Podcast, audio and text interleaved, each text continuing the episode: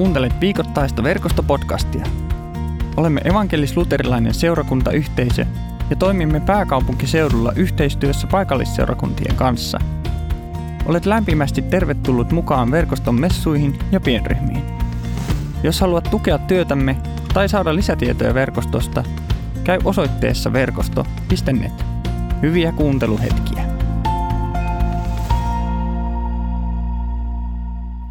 Fariseukset kokoontuivat kuultuaan, että Jeesus oli tukkinut saddukeusten suun.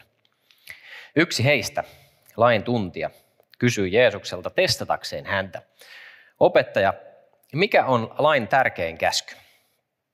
Jeesus vastasi, rakasta Herraa Jumalaasi koko sydämestäsi ja mielestäsi. Rakasta häntä koko elämälläsi. Se on ensimmäinen ja tärkein käsky. Yhtä tärkeää on silti tämä – rakasta lähimmäistäsi kuin itseäsi. Näihin kahteen käskyyn kiteytyvät koko laki ja profeettojen kirjoitukset. Mä olen tota, kohta seitsemän kuukautta vanhan tytön isä ja, ja se murisikin siellä, se on ilmeisesti paikalla, tuli niin tuttu ääni. Ja tota, mä saan aina joskus kunnian mennä hänen kanssaan meidän kotimme ulkopuolelle. Eli vaimo on alkanut luottamaan niinkin paljon, että voin ihan kaksistaan hänen kanssaan käydä. Ja yksi tämmöinen käynti oli sitten tota, paikalliseen S-markettiin, mihin sitten menin, menin tota, lapsen kanssa ja laitoin lapsen tämmöiseen rintareppuun. Onko joku joskus nähnyt tämmöisen rintarepun? Ei kukaan ole. Tota, Joo, siellä joku oli nähnyt. Se on semmoinen tähän näin, semmoinen, vähän niin kuin reppu, mutta tähän etupuolelle. Eli keskikäisillä miehillä se tulee niin kuin ihan luontaisesti tähän se reppumalli ja sitten tässä aikaisemmassa vaiheessa, mullakin on jo, mä oon jo siinä välivaiheessa itse, mutta, mutta tota noin, niin tämä, tämä toinen, toinen on sitten tämmöinen reppu, mihin kiinnitetään tuonne selkään ja sitten se lapsi on tässä näin. Ja ylipäätänsä niin kaikessa tässä mun omassa isyydessä, niin tota, kaikki mun toiminta on vähän tämmöistä äh, vajavaista ja, ja tota, en ole lukenut ohjemanuaaleja tarkasti. Ja, ja näin sitten tämän tyttäreni Alva, Alva-tytön asensin tähän reppuun ehkä vähän huonosti, jotenkin että se oli täällä pikkusen täällä alhaalla, roikku, roikku tuossa noin ja meistä sinne kauppaan ja, ja tota, hoidan asioita siinä. Ja jossain siinä karkkihyllyn ja juomahyllyn välissä, niin eräs nainen tulee sitten mun luokse, että anteeksi, että, että saanko mä neuvoa sua tuon rintarepun käytössä. Ja mulla on heti vähän semmoinen asenne siinä, että miten sä tuut mua niin neuvomaan, mutta sitten mun suusta kuitenkin tulee eri sana. Mä sanoin, että joo, neuvo vaan. Ja tämä oli ensimmäinen ristiriita mun sisä, sisäisessä maailmassa. Ja sitten tämä nainen, hänen silmät niin alkaa kirkastua. Ja hän innoissaan selittää sitä, että miten tämä rintareppu, niin se tulee asentaa niin tähän kohtaan vyötäröä tässä alaosa ja sitten se lapsi jakautuu paino tasan tohon noin ja sitten se lapsi on tässä suukotteluetäisyydellä ja, ja tota, täältä takaa kiristetään niitä hihnoja ja siinä kohtaa hän koskee mua olkapäähän ja mä tietysti vähän ehkä niin ajattelin, että mun tähän yksityisalueelle on nyt tultu ja ja tota noin, niin siinä, siinä mieltäni pahoitan sitten hyvin aktiivisesti. Ja, ja tämä nainen pitää tätä monologia useampia minuutteja, ehkä liioteltuna viisi minuuttia, ehkä pari-kolme minuuttia niin kuin todellisuudessa. Ja, ja hän päättää sen puheen ja sitten toivottaa mut tervetulleeksi niin kuin tämmöisten rintareppu-tiimiläisten tapaamiseen tuonne johonkin, johonkin metsä, metsän keskelle se muistaakseni oli. Ja, ja mä kiitän tästä kutsusta ja, ja tota, meidän kassalle ja, ja tota, kotiin kotiin sitten kävellä vähän siinä mielessäni, että kun se nyt tuli siihen neuvomaan mua ja mitä ne ihmisetkin ajatteli siinä ympärillä. Ja sitten mä lopulta pääsen kotiin ja sitten mä siinä kohtaa teen nämä kaikki muutokset, mitkä se neuvoi, jota mä ehkä suhtaudun alkuun vähän kriittisesti, mutta sitten mä laitoin sen lapsen vähän tähän ylemmäs ja, ja mä pystyin sillä antaa pusun tuohon poskelle ja mä ajattelin, että no ihan hyvä tämä kuitenkin oli. Tämmöinen mielensä tarina tähän alkuun ja kun me tarkastellaan tätä evankeliumia, niin niin tota, me nähdään, että, että siellä, siellä nyt oli taas mielensä pahoittajien ryhmä. Ryhmä koolla oli tota fariseukset ja, ja sattukeukset oli taas ottanut vähän itseensä, kun, kun Jeesus oli, oli tota, niin kuin tässä hienosti sanotaan, oli tukkinut saddukeusten suun. Mun mielestä toi on niin kuin tämän evankeliumitekstin mielenkiintoisin juttu, vaikka tota, tämä tietysti niin kuin puhutaan isosta asiasta, rakkauden kaksoiskäskystä, mutta jotenkin mua, mua hymyilyttää toi kohta, kun tässä tota, käytetään semmoista sanaa, missä niin kuin puhutaan tämmöistä suukapulasta, että laittoi niin tuohon suuhun, ja se jotenkin hymyilytti mua, kun mä ajattelin, että nämä usko, uskovaiset el, elitistit, ne ei saa semmoisen kapulan tuohon suuhun, ja sitten on jotenkin semmoinen, tulee siitä semmoinen hyvä fiilis. Tämmöistä tämä on tämä mun, mun pappeus. Mutta tota, näin siinä kävi ja, ja, ja tulee tämmöinen Mooseksen lain spesialisti, tulee sitten heittämään tämmöisen niin pikku kompa, kompa kysymyksen ja sanatarkasti tämä kääntyy jotenkin sillä tavalla, että minkälainen käsky on Mooseksen laissa tärkeä? On se, niin kuin, tämä on se niin kuin kysymys. Ja, ja siinä on varmaan joku semmoinen taka-ajatus näille ja ehkä jollakin, jollakin kaverilla jo tuossa kivi, kivi vähän niin kuin valmiina, että nyt heitetään Jeesusta päähän kivellä, kun se sanoo jotain, jotain tota väärää. Mutta sitten kaikkien yllätykseksi niin se vastaus, minkä Jeesus antaa, niin se on kuin suoraan fariseusten oppikirjasta. Ja tämä on vähän niin kuin siinä mielessä tylsä, tylsä kohta, koska tässä ei nyt tule mitään semmoista niin kung fu fight kohtausta niin kuin tässä, tässä evankeliumin kohdassa. Ja sen takia mä halusin niin kuin itse avata, että, että mikä, mikä tämä on tämä niin kuin paikka, mihin, mihin tämä sijoittuu, tämä tärkeä kohta, missä, missä Jeesus tiivistää Mooseksen lain. Ja Mooseksen laki, kun se liittyy niin kuin on se ihmisen ja Jumalan suhde ja sitten ihmisen suhde toisiin ihmisiin. Nämä ensimmäiset kolme käskyä, niin ne liittyy Jumalaan ja sitten nämä loput niin liittyy ihmisten väliseen suhteeseen. Ja tässä Jeesus oikeastaan sen tiivistää se, että rakasta Jumalaasi ja, ja rakasta lähimmäistäsi niin kuin itseäsi. Ja siitä herää niin kuin, sitten niin kuin, tämä, tämä niin kuin dilemma tai jatkokysymys, että mikä se ongelma tässä, tässä nyt sitten oli. Ja jos jos tota kääntää raamatun sivua ainakin tuolla niin digitaalisilla alustoilla ja menee lukuun 23, niin sieltä alkaa aukeamaan sitten tota, ehkä tätä jonkin sortin jännitettä, mikä, mikä tässä oli niin kuin kuitenkin aistittavissa. Jeesus alkaa sitten puhumaan siinä, siinä tota opetuslapsille ja ihmisille heittämään niin sanotusti pensaa, pensaa liekkeihin. Ja, ja tota, mä oon tästä koonnut muutamia muutamia juttuja, mitä Jeesus sanoo. Jeesus sanoo esimerkiksi näin, että noudattakaa siis kaikkea, mitä he teille opettavat, siis nämä lainoppineet. Älkää kuitenkaan ottako mallia heidän teoistaan, sillä he puhuvat yhtä ja tekevät toista. Nyt alkaa jo niin kuin, alkaa tota, jotenkin adrenaliini nousemaan. Sitten Jeesus jatkaa, että he kasaavat toisten harteille raskaita ja hankalia kantamuksia, mutta eivät itse tahdo koskea niihin sormellakaan. Voi teitä oppineet ja fariseukset, te teeskentelijät annatte kyllä Jumalalle kymmenesosan mintusta, tillistä ja kuminasta, ette kuitenkaan välitä siitä, mikä laissa on tärkeintä, oikeudesta, myötätunnosta ja uskollisuudesta. Niihin teidän pitäisi keskittyä, mutta muitakaan toki unohtamatta. Te sokeat oppaat, siivilöitte hyttysen pois juomavedestänne, mutta juodessanne nielaisette kamelin. Tämä oli varmaan siihen aikaan jotenkin kovasti sanottu, musta on vaan aika hassu, hassusti sanottu. Sitten mä valitettavasti jätin täältä yhden pois, täällä oli vielä sokeat idiootit tai joku, joku ääliöt oli, oli vielä semmoinen lisäys. Ja, ja mä en ihmettele, niin kuin näitä lukiessa, niin en ihmettele, että, että tota Matteuksen evankeliumi olla niin kuin tarinan päätepisteessä, että Jeesukselle sitten kävi, kävi välillisesti huonosti. Toki hän sitten ylös nousi, kiitos Herralle siitä, mutta tota, kyllä Jeesus oli niin kuin hyvin provokatiivinen tätä sakkia kohtaan. Eli mikä se ongelma oli? No se oli tekopyhyys. Nämä uskonnolliset ihmiset oli varsin oli tekopyhiä. Eli se tarkoittaa niin kuin käytännössä siis sitä, että, että he, he niin kuin näytteli tämmöisiä viattomia tai, tai semmoista, että he tekevät niin oikein ja sitten he sanoo, miten pitää tehdä ja he näytti niin kuin korrektilta ja näin, mutta sitten itse he teki, teki väärin. Ja jos tota, miettii tätä tätä sanaa, mistä tämä tulee, tämmöinen hypokrisis, ehkä englannin kieli on tutumpi, niin kuin hypocrite, jotenkin näin se menee, niin, niin, niin se tarkoittaa sitä tekopyhyyttä. Ja se on alun perin tarkoittanut näyttelemistä näyttämöllä. No millaista, millä elämän osa-alueella tämmöistä näyttelemistä näyttämöllä voisi meidän arjessa ilmetä ja mistä se voisi johtua? Ja nyt on taas pastorin todistuspuheenvuoro ja nyt kun on tota sopivasti tämä Se löytyi kampanja, niin, niin mä voisin pitää tämmöisen todistuspuheen Se löytyi, sisäinen fariseukseni. Ja tota, mä otan ensimmäisen esimerkin.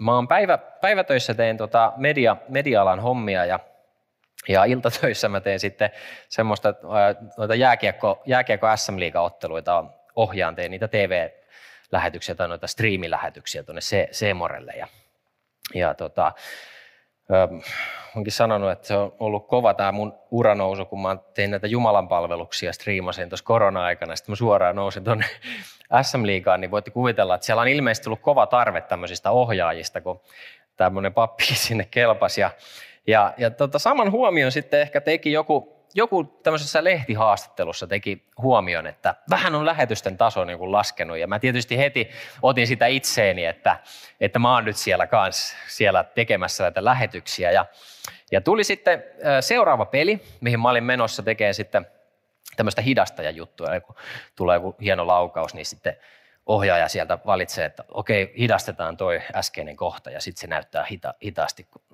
lähtee se laukaus. Ja mä olin sitten menossa tämmöiseksi hidastajaksi yhteen, yhteen otteluun semmoisen uuden, toisen uuden ohjaajan kanssa, niin kuin mäkin olin uusi. Ja sitten mä heti niin kuin mietin, voi ei, että me varmaan nyt mokataan jotenkin. Ja, ja sitten mitähän meistä ihmiset nettiin kirjoittaa. Ja, ja tästä niin kuin lähtökohdasta lähdettiin ja, ja tietysti mun kaveritkin intoutuneena tästä äh, lehtiuutisesta, mikä oli sitten joku tämmöinen haastattelu oli ollut, ollut niin tota, heti sitten heitti vähän niin kuin vettä kiukalle, että no, osaattekohan te tehdä sitä hommaa. Ja sitten mä kerroin, että kyllä mua vähän jännittää, että me ollaan molemmat vähän, niin kuin, vähän aikaa vasta näitä tehty. Ja, ja, ja mä tietysti niin kuin alan mielessäni sysäämään niin kuin vastuuta tälle, tälle nuorelle ohjaajalle, jonka tiimiin mä oon menossa. Ja mä huomaan, että musta niin kuin lähtee tämmöinen niin kuin sisäinen uhriutuminen jo käyntiin ennen tätä ottelu, ottelun alkua. Ja ja sitten tulee tämä peli ja me tehdään se yhdessä. Ja me onnistutaan tosi hienosti ja se on ihan huippu hyvä ohjaaja. Ja,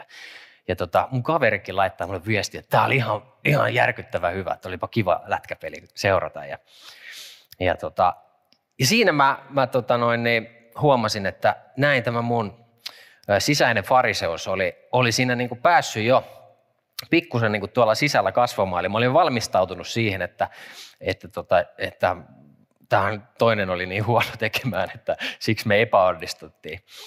Ja, ja mietin, että mistä se sitten nousi se ajatus tai tommonen, tommonen, että se sisäinen fariseus alkoi siellä elämää, elämäänsä. Ja, ja mä jotenkin tajusin, että niin, se mun epävarmuus, että kun joku oli arvostellut jotain toista, niin, niin mä otin se heti niin kuin itteeni. Että onko mä tarpeeksi hyvä tekemään tätä hommaa vai onko mä tosiaan vaan niin kuin jotenkin liian huono. No tämä oli tämmöinen henkilökohtaisesta elämästä kokemus. No sitten mennään tähän Se löytyi kampanjaan, jotka toivottavasti jokainen teistä on siihen törmännyt.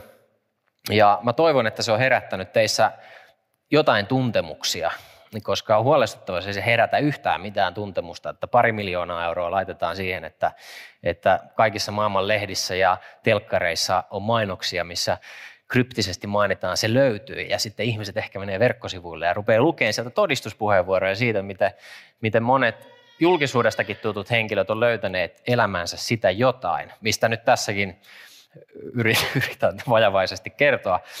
Eli löytäneet Jeesuksen omaan elämäänsä. Ja, ja tota, mä en tiennyt tästä kampanjasta mitään. Mä nyt olen vasta puoli vuotta ollut pois tästä seurakuntaelämän niin työ, työstä niin aktiivina ja huomaan heti tippuneeni kaikista tota, kuvioista, koska kun tämä tuli tämä Helsingin Sanomat mainos, niin se yllätti mut, että vautsi, että nyt tuli tämmöinen, että mikäs, mikäs juttu tämä on. Ja sitten ei oikein kerrota mitään, kuka järjestää. Ja sitten meni varmaan päivä tai kaksi, niin sitten jossain lehdessä tätäkin taas haukuttiin, että, että joo, kaksi miljoonaa euroa, mistä ne rahat on tullut ja jotakin epäilyttävää tässä on ja, ja mitä nämä tarinat on. Ja, ja tota, alkaa, tiedätkö, tämmöiset puheet. Niin en tiedä susta, mutta kyllä mun sisäinen fariseukseni aktivoituu siinä, että jotain tässä varmasti on niin pielessä tässä hommassa.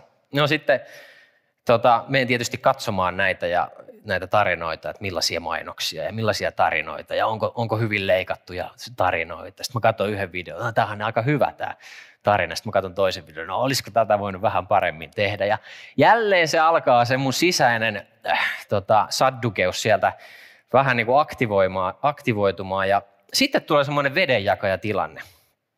Mun yksi äh, kaveri, tai oikeastaan voisi sanoa ystävä, hän laittaa mulle kuvaviesti. Ja mä jotenkin, mä arvelen, että hän niin kuin hyvätahtoisesti sen laittoi, mutta mä jotenkin niin kuin itse pysähdyin siihen, kun hän, hän laittaa viestin tämmöisestä katuevankeliointitilanteesta, missä pari, pari kaveria on tota, kertomassa niin kuin omaa tarinaansa. Ja he on semmoisia ihmisiä, joilla on vähän kovempi elämän, elämäntausta, ilmeisesti ainakin niin kuin semmoinen päätelmä, päätelmä voit kuvasta tehdä. Ja heillä on semmoiset vähän hassut teepaidat, missä lukee jotain Jeesus pelastaa. Ja vähän semmoinen, ehkä niin kuin, semmoinen, niin kuin tulee semmoinen pikku nolostuminen siitä. Ja tämä kaveri niin kuin laittaa sen. Mä, niin kuin, mä niin kuin pysähdyn siinä kohtaa, että hetkinen, että mun, niin kuin, mun tekisi mieli niin kuin nauraa tälle, mutta, mutta kun mä mietin tätä, että nämä kaverit menee tonne kohtaamaan tuntemattomia ihmisiä, kertoo siitä toivosta, mikä heillä on Jeesukseen, miten mä voin, niin kuin, miten mä voin niin kuin tässä edes niin kuin ajatella naurahtavan. Ja mä, mä en vastaa siihen mitään ja mun pitää ihan niin kuin hetki miettiä sitä kuviota ja, ja koko sitä myllyä, mikä taas lähti mun sisällä pyörimään. Ja mä niin kuin tajuan sen, että jälleen tullaan siihen, siihen pisteeseen, että jotain siellä mun sisäisen maailman niin kuin epävarmuudesta tai jossain siellä haluaa niin kuin etsiä jonkun toisen vähän niin kuin syyllisen tai haluaa niin kuin jotenkin niin kuin olla siellä kussa pilkkaajat nauraa vai miten se menee se hieno vanha käännös. Ja mä jotenkin tajuin, että mun pitää taas niin kuin kääntyä vähän niin kuin poispäin tästä, mi- mihin mä olin niin kuin menossa. Ja ja tota, jos mä niin kuin, jos mä jotenkin ajattelen negatiivisesti siitä, että, että iso joukko seurakuntia kaikenlaista eri taustoista tulee yhteen ja, ja, ja, ja kertoo siitä toivosta, mikä meillä Jeesuksessa on, niin miksi mä siunaisi sitä? Miksi mä olisi siinä niin kuin, vaikka mä en, mua ei kukaan pyytänyt mukaan, olisit loukkaantuneena tässä, niin mutta tota, mä olin niin siunaamassa tätä juttua. Ja aina se, missä, niin kuin, missä on seurakuntakoolla tai missä tehdään jotain tämmöistä evankelioivaa juttua tai missä toimitaan, siellä on aina mukana ne inhimilliset piirteet. Ja tässäkin näin, oot tullut verkostolle ja joku juttu sua varmasti on ärsyttänyt, ärsyttänyt tähän mennessä, koska me ihmiset ollaan tässä mukana. Me ollaan epätäydellisiä ihmisiä, jokainen meistä.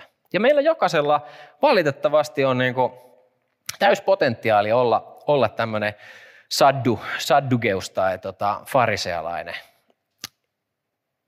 ja jos sä huomaat, että, että joskus omassa arjessa sä mietit, että joku toinen porukka, yleensä ne voi olla kristittyjä, mutta muun tapauksessa ne oli näitä jääkiekko, jääkiekko-ohjaajiakin, niin että joku toinen porukka on vähän niin kuin tekopyhä tai että siinä on jotain niin kuin vikaa, niin on suuri riski siihen, että sä itse olet altistunut tämmöiselle tekopyhyydelle. Ja mä ajattelin, että se on joku semmoinen asia, mistä meidän, mistä meidän pitäisi tehdä vanhan kansan sanoi, että pitäisi tehdä parannusta, pitäisi tehdä tämmöistä mielenmuutosta. Jokainen, joka ottaa niin kuin oman kristillisen vakaumuksen vähänkin todesta, niin, niin mä ajattelen, että me ollaan vaan yhden ajatuksen päässä tästä tilanteesta, että me ollaan tekopyhiä. Ja hyvä semmoinen elämänohje oli semmoisessa elokuvassa kuin Bambi, tota, en tiedä, onko näiden Bambi-elokuvaa, mutta mä verestelin vähän muistoja, kun mä muistelin, että siinä oli semmoinen tömistäjä kani. Kuka muistaa Bambi-tarinaa? Käsi ylös, muistaa, muutamat. Muut tehkää parannus ja katsokaa Bambi. Siinä on tota, vanhassa, vanha käännös, mistä vuodelta 46 se nyt onkaan, niin suomenkielinen käännös on, että se on tömistäjäkani, mutta uudessa taisi olla rumpalikani. Ja tota, ra- sä oot ehkä kuullut semmoinen kuin, semmoinen kuin Bambi jäällä tai Bambi, että kävelee kuin Bambi jossakin ajovaloissa tai Bambi jäällä tai jotain muuta, niin se liittyy siihen, että Bambi oli siis aika, hänellä tämä niin kävelykyvykkyys oli alkuun hyvin heikko, kun hän, hän syntyi. Ja hänen jalkansa vähän meni näin vinoon. Ja hän, sitten tota, yksi tämmöinen kaveri, joka oli tämä rumpalikani, niin se teki sitten tämmöisen niin kuin huomion, havainnon tästä Bambista, kun Bambi tuli siihen, siihen tota kohtauksen sisään ja sanoi näin, että eh, hän ei kävele kovin hyvin – teki tämän niin ääneen tämmöisen havainnon. Hän ei kävele kovin hyvin.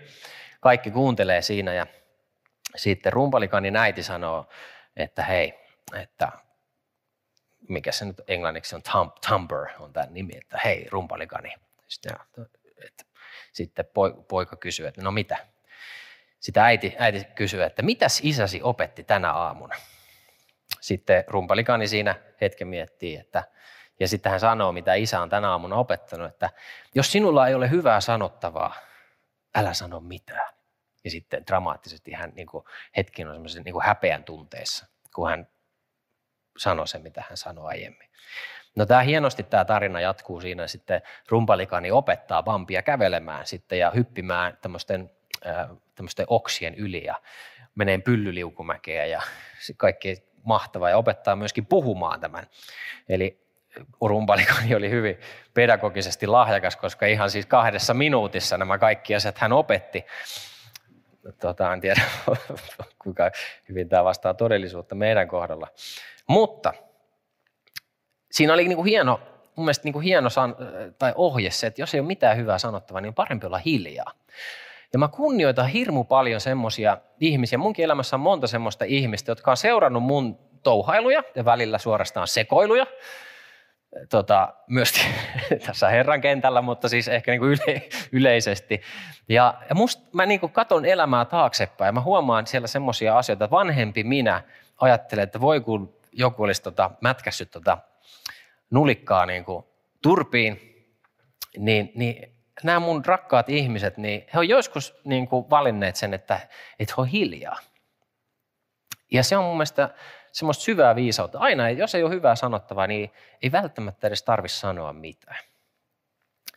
Mutta sitten jos haluaa niin kuin aktiivisemmin äh, kitkeä tämmöistä niin kuin tätä meikäläisen farise, farisealaisuutta, tämmöistä ajoitteista tekopyhyyttä, niin Martoilla on tähän hyvät ohjeet. Eikö se ole hyvä, että meillä on Bambi ja Martat tänään nyt auttamassa meitä tällä hengen, hengen polulla kasvamaan. Nimittäin Martat neuvoo näin. Miten kitkeä näitä rikkakasveja? Toimii siis tekopyhyyteen myös. Ensimmäinen neuvo on, että peitä maa eloperäisellä katteella. Eloperäinen kate voi siis olla esimerkiksi tämmöistä bio, bio tota noin, niin, kompostista olevaa tavaraa. Sillä on toinenkin nimi, mutta sovitaan nyt, että se on eloperäistä katetta. Mutta se voi olla myöskin vaikka jotain puun, puun tätä haketta tai tämmöistä. Mikä se pointti on? Että ei valo pääse läpäisemään sitä maata ja näille rikkakasveille niin kuin elinvoimaa. Sitten toinen ohje on, että poista rikkakasvit mahdollisimman pienenä – niin ne ei ehdi kasvaa isoksi, niille ei tule valtavaa juuristoa ja ne ei tule isoksi. Sitten kolmas ohje, niitä tai leikkaa kasvi maan rajasta ennen siementen muodostusta. Eli jos sun elämässä on jo päässyt se kasvi vähän niin kuin kasvamaan sinne isommaksi, niin sitten se seuraava, seuraava vaihe on se, että, että niitä tai leikkaa kasvi maan rajasta ennen siementen muodostusta. No sitten jos sulla on käynyt niin kuin meillä joskus käy, että tämä farisealaisuus on ottanut vallan oikein kunnolla ja, ja siellä sun elämän puutarhassa on niin kuin valtavasti näitä monivuotisia rikkakasvia, niin sitten Martat no, neuvovat kitke rikka, rikkaruohot pois käsin, kaiva monivuotiset juurineen kuokalla. Ja mun mielestä tämä on niin, tässä on niin hyviä ohjeita. Ja Marttojen niin kuin lisäksi me voitaisiin laittaa tuohon niin viides ohje, mihin niin kuin teologinen ihminen sanoi, että kyrje leison, mutta yhtä hyvin toimii suomeksi, eli Herra auta. Kun sä huomaat, niin kuin mä huomasin, sekä S-Marketissa että jääkiekkopelissä, että sitten Helsingin Sanomien mainosten yhteydessä mä huomasin, että jotain muussa lähtee kasvamaan semmoista, mikä ei ole hyvä. Voi sanoa Herra auta. Ja tätä tekopyhyyttä ehkä se varsin hyvin myös se, mistä tämän päivän evankeliumi varsinaisesti puhuu. Eli se, että me opetellaan rakastamaan Jumalaa yli kaiken. Hyväksymään itsemme ja kohteleen toisia niin kuin toivoisi itseään näiden asemassa kohdeltavan. Se auttaa myös tosi paljon tällä tiellä. Mutta me kaikki ollaan keskeneräisiä, missä kaikissa näitä ajatuksia syntyy, ihan riippumatta siitä, mistä taustasta me tullaan, ollaanko me pitkään oltu tällä elon, herran, herran polulla tai ihan uusia, tai vaikka ei vielä uskottaisikaan edes koko juttu. Me, me, meissä kaikissa on tämä valmius toimia näin, että me ollaan tekopyhiä. Me näytellään jotain, me ajatellaan jostain toisesta vähän huonosti ja ehkä halutaan sille sysätä jotain syytä sen niskaan. Meillä kaikilla on tämä taipumus. Ja siksi me tarvitaan Jeesusta. Rukoillaan. Rakas taivaallinen Isä, Kiitos siitä, että lähetit poikas Jeesuksen tähän maailmaan ravistelemaan ihan jokaista meistä, mutta ennen kaikkea kuolemaan meidän puolesta, sovittamaan meidän rikkomukset, meidän synnit, myös kaiken tekopyhyyden, myös kaiken juoruamisen, kaiken selän takana pahan tekemisen. Sä tulit tähän maailmaan, koska, koska me ei voida elää täydellistä elämää, mutta sä elit. Niin kiitetään siitä, että sä ristillä sovitit meidän synnit. Ja kiitetään siitä, että sä voitit kuolema. Ja pyydän Jeesus, että, että tutki meidän sydämiä tässä tilanteessa. Ja me tullaan erilaista tilanteesta. Meillä on erilaisia asetelmia, missä me ollaan ja erilaisia kamppailuja, mitä me käydään. Mutta mä rukoilen nyt ensisijaisesti, nosta meidän mieleen niitä asioita, missä sä toivot, että me voitaisiin tehdä mielenmuutosta. Että missä me voitaisiin kitkeä pois jotain, jotain semmoista ajatustapaa tai mallia, millä me toimitaan, ja korvaamaan se lähimmäisen rakkaudella. Korvaamaan se jollain hyvällä. Me tarvitaan Jeesus sun apua ja me tunnustetaan se, että me ollaan rikottu itseämme vastaan, toisiamme vastaan ja sua vastaan. Ja kiitetään, että saadaan poikas Jeesuksen nimessä julistaa toinen toisellemme synnin päästön isän ja pojan ja pyhän hengen nimeä ja turvata siihen, että, että sä autat meitä jokaisena päivänä aina siihen, siihen asti, kun me täältä lähdetään. Näin me rukoillaan Jeesuksen nimessä. Aamen. Kiitos kun kuuntelit verkostopodcastia. Seuraa meitä somessa ja tule mukaan verkoston Jumalan palveluksiin ja pienryhmiin. Lisätietoja löydät osoitteesta verkosto.net.